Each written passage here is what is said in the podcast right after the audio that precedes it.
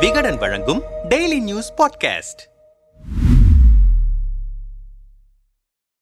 தமிழ்நாட்டில் பல்வேறு இடங்களில் பெட்ரோல் குண்டு வீசப்படும் நிலையில் தமிழ்நாடு பாஜக தலைவர்களின் செயல்பாடுகள் என்ன? தொடர் குண்டுவீச்சு கோவை திருப்பூர் ஈரோடு ராமநாதபுரம் திண்டுக்கல் செங்கல்பட்டு சேலம் கன்னியாகுமரி உள்ளிட்ட பல்வேறு பகுதிகளால் உள்ள பாஜக ஆர் எஸ் எஸ் பிரமுகர்களின் வீடுகளில் பெட்ரோல் குண்டு வீசப்படும் சம்பவம் அவர்களின் வாகனங்களை தீ வைத்து எரிக்கும் சம்பவமும் தமிழ்நாடு முழுவதும் பெரும் பரபரப்பை ஏற்படுத்தி இருக்கிறது இதனைத் தொடர்ந்து தமிழ்நாடு முழுவதும் பல்லாயிரக்கணக்கான போலீசார் பாதுகாப்பு பணியில் தீவிரப்படுத்தப்பட்டிருக்கிறார்கள். கோவையில் அதிகப்படியான இடங்களில் பெட்ரோல் குண்டு வீசப்பட்ட சம்பவம் நடந்ததை அடுத்து அங்கு காவல்துறையினர் பெருமளவு குவிக்கப்பட்டு பாதுகாப்பு பணியில் ஈடுபடுத்தப்பட்டிருக்கிறார்கள். தலைமை செயலர் இறையன்பு சட்ட ஒழுங்கு நிலவரம் தொடர்பாக காவல்துறை அதிகாரிகள் மற்றும் மாவட்ட ஆட்சியாளர்களுடன் வீடியோ கான்பரன்ஸ் மூலம் ஆலோசனை நடத்தினார். இந்த நிலையில் பாஜக அலுவலகம் அந்த கட்சியின் பிரமுகர்களின் வீடுகள் மீது பெட்ரோல் குண்டு வீசப்படும் சம்பவம் குறித்து நடவடிக்கை எடுக்கும்படி அந்த கட்சியின் மாநில தலைவர் அண்ணாமலை எழுதிய கடிதத்தை கட்சியின் நிர்வாகிகள் உள்துறை செயலரிடம் வழங்கியுள்ளனர். மேலும் இதுகுறித்து டிஜிபி சைலேந்திர பாபுவிடம் மனு வழங்கப்பட்டிருக்கிறது. இந்த சம்பவம் தொடர்பாக டிஜிபி சைலேந்திர பாபு வெளியிட்ட அறிக்கையில் பெட்ரோல் குண்டு வீசும் நபர்கள் பொது அமைதிக்கு குந்தகம் விளைவிப்போர் குற்ற செயலில் ஈடுபடுவோர் தேசிய பாதுகாப்பு சட்டத்தின் கீழ் கைது செய்யப்படுவார்கள். குற்றச்செயலில் ஈடுபடுவோர்களை பிடிக்க தனிப்படைகள் அமைக்கப்பட்டு விசாரணை நடக்கிறது. இதுவரை இருநூற்றி ஐம்பது பேரிடம் விசாரணை நடக்கப்பட்டிருக்கிறது. கோவையில் கூடுதலாக மூவாயிரத்தி ஐநூறு போலீசார் பாதுகாப்பு பணியில் ஈடுபடுத்தப்பட்டுள்ளனர். வீடு கார் மீது கல் வீசியது தொடர்பாக பத்தொன்பது பேர் கைது செய்யப்பட்டுள்ளனர் என்று தெரிவிக்கப்பட்டுள்ளது. இந்த விவகாரம் குறித்து பத்திரிகையாளர் சந்திப்பில் பேசிய கோவை மாநகர காவல்துறை ஆணையர் பாலகிருஷ்ணன் இந்த சம்பவம் குறித்து வழக்கு பதிவு செய்யப்பட்டு விசாரணை நடைபெற்று வருகிறது. அந்த பகுதியில் உள்ள சிசிடிவி காட்சிகளை ஆய்வு செய்து வருகின்றோம். அமைதியை சீர்குலைக்கும் செயல்களில் ஈடுபடுபவர்களின் மீது கடுமையான நடவடிக்கை எடுக்கப்படும். அதோடு அவர்கள் மீது குண்டர் சட்டமும் பாயும். நகரின் இருபத்தி எட்டு இடங்களில் தற்காலிக சோதனை சாவடிகள் அமைக்கப்பட்டு இருக்கிறது. கூடுதல் ரோந்து பணியில் காவலர்கள் ஈடுபட்டு இருக்கிறார்கள் என்று கூறியுள்ளார். இந்த விவகாரம் குறித்து பத்திரிகையாளர்களை சந்தித்த தென்மண்டல ஐஜி அஸ்ரா கார்க் தனக்குத்தானே பெட்ரோல் குண்டு வீசி விளம்பரம் தேடிக்கொண்டாலும் கடும் நடவடிக்கை எடுக்கப்படும். வன்முறை சம்பவத்தில் ஈடுபடுவோர் மீது கடும் நடவடிக்கை எடுக்கப்படும். மதுரையில் ஆயிரத்தி ஐநூறு போலீசார் பாதுகாப்பு பணியில் ஈடுபடுத்தப்பட்டிருக்கிறார்கள். தென்மண்டலத்தில் சுமார் இருபதாயிரம் போலீசார் கண்காணிப்பு பணியில் ஈடுபட்டு உள்ளனர். பெட்ரோல் பங்குகளில் கேன்களில் பெட்ரோல் வழங்க வேண்டாம் என்று அறிவுறுத்தி உள்ளோம் என்று கூறியிருந்தார். இந்த விவகாரம் குறித்து பத்திரிகையாளர்களிடம் பேசிய அண்ணாமலை தமிழ்நாட்டில் காவல்துறையினர் கைகள் கட்டப்பட்டு இருக்கிறது. அதனால் அவர்களால் சுதந்திரமாக செயல்பட முடியவில்லை இதனை பலமுறை கூறியுள்ளோம். தாக்குதல் நடத்துவதால் பாஜகவின் வளர்ச்சியை தடுக்க முடியாது. இந்த சூழல் தொடர் தொடர்ந்தால் தொண்டர்களின் கோபத்துக்கு அரசு ஆளாகும்.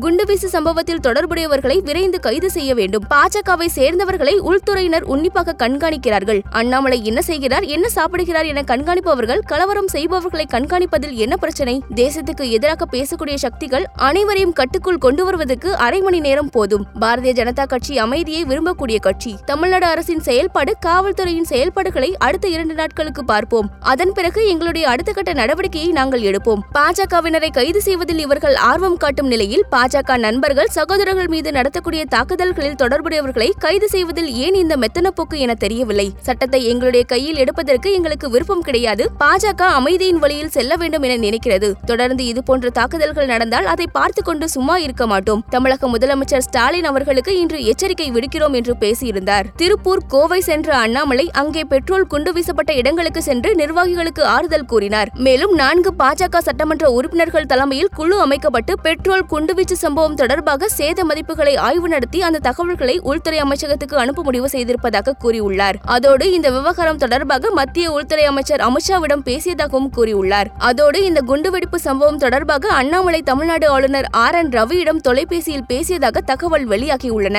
கோவையில் பல இடங்களில் பெட்ரோல் குண்டு வீசப்பட்ட நிலையில் கோவையில் போராட்டம் நடத்த காவல்துறை தடை விதித்திருக்கிறது. இந்த தடை உத்தரவை மீறி அண்ணாமலை தலைமையில் கோவை சிவானந்தா காலனி பகுதியில் தமிழக சட்ட ஒழுங்கில் மெத்தன போக்கை கடைபிடிக்கும் திமுக அரசை கண்டித்தும் பாஜக நிர்வாகிகள் மற்றும் தொண்டர்களை வேண்டுமென்றே கைது செய்வதை கண்டித்தும் ஆர்ப்பாட்டம் நடைபெறும் என்று தமிழக பாஜக அறிவித்தபடி அங்கு கண்டன ஆர்ப்பாட்டம் நடைபெற்றது. தமிழ்நாட்டின் பல்வேறு பகுதிகளால் பாஜக ஆர் எஸ் எஸ் அமைப்பினர்களின் வீடுகளில் பெட்ரோல் குண்டு வீசப்படுவது குறித்து அண்ணாமலை பாதிக்கப்பட்டவர்களை சந்திப்பது ஆய்வு மேற்கொள்வது ஆய்வு செய்ய குழு கண்டன ஆர்ப்பாட்டம் மத்திய அரசுக்கு கடிதம் என்று அடுத்தடுத்த நடவடிக்கைகளை மேற்கொண்டு வருகிறார்.